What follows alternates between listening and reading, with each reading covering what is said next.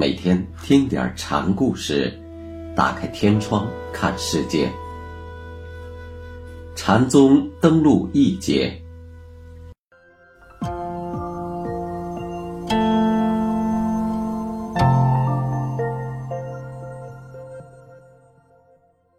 今天讲南泉普愿禅师的第六个故事。这个故事也很有名。题目叫“斩猫顶邪”。南泉禅师有一次见东堂的和尚和西堂的和尚在争一只猫，禅师一把将猫抓了起来，带到法堂，放在桌上，手持利刃，对两堂的和尚说：“你们说，说得即救了此猫，说不得。”就斩了他。两堂和尚目瞪口呆，刹那间，南拳手起刀落，猫成了两截。赵州那天并不在场，外出了。赵州回来，师傅便把斩猫的事情跟他说了。赵州一听，当时脱下鞋子顶在头上。禅师见状，呵呵笑道：“当时你若在场，这只猫儿就有救了。”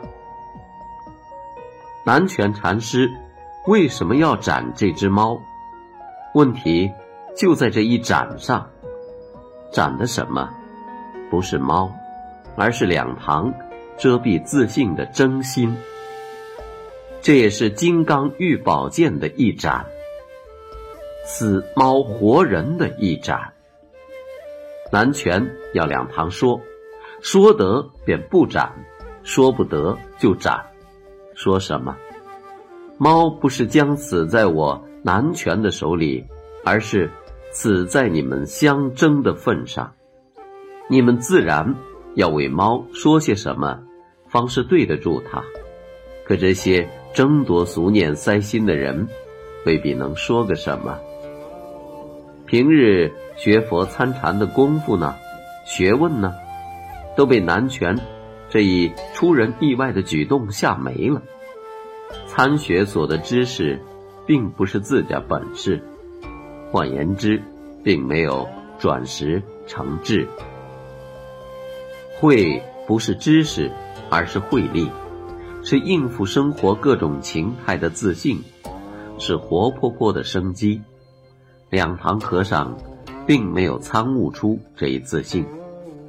准确的说，他们的参禅拜佛只是真心的一部分。一遇紧急状态，便空无所有了。这空不是真空，真空是自信突现后的自由活脱，而生机不曾脱出的空，是死寂的空。南拳要斩的，就是要把他们的死空逼出来，令其自悟真空。老和尚残忍的死命刀，正是令人警悟的活命剑。赵州听罢，为什么要顶邪？有参究者说，这是赵州在表示：你斩你的猫，干我什么事？也有人说，顶邪一同顶猫，是护膝不让斩杀之意。又有人说，鞋是穿在脚上的，现在却顶在头上，是在向南拳示意，颠倒了。三说皆有道理，你斩猫不干我事，这是开悟自信人的自由自在，不为。外物干扰是真空，顶邪护膝猫，也是此时和尚行为的应手之意。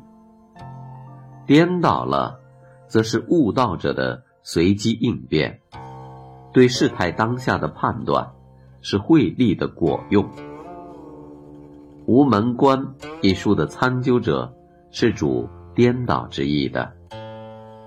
无门作颂说。赵州若在，道行此令，夺却刀子，难全起命。意思说，赵州若在，他的顶邪可以使此令倒行，不仅不斩猫，且要夺下刀子反斩老和尚，那样南拳不起命才怪呢。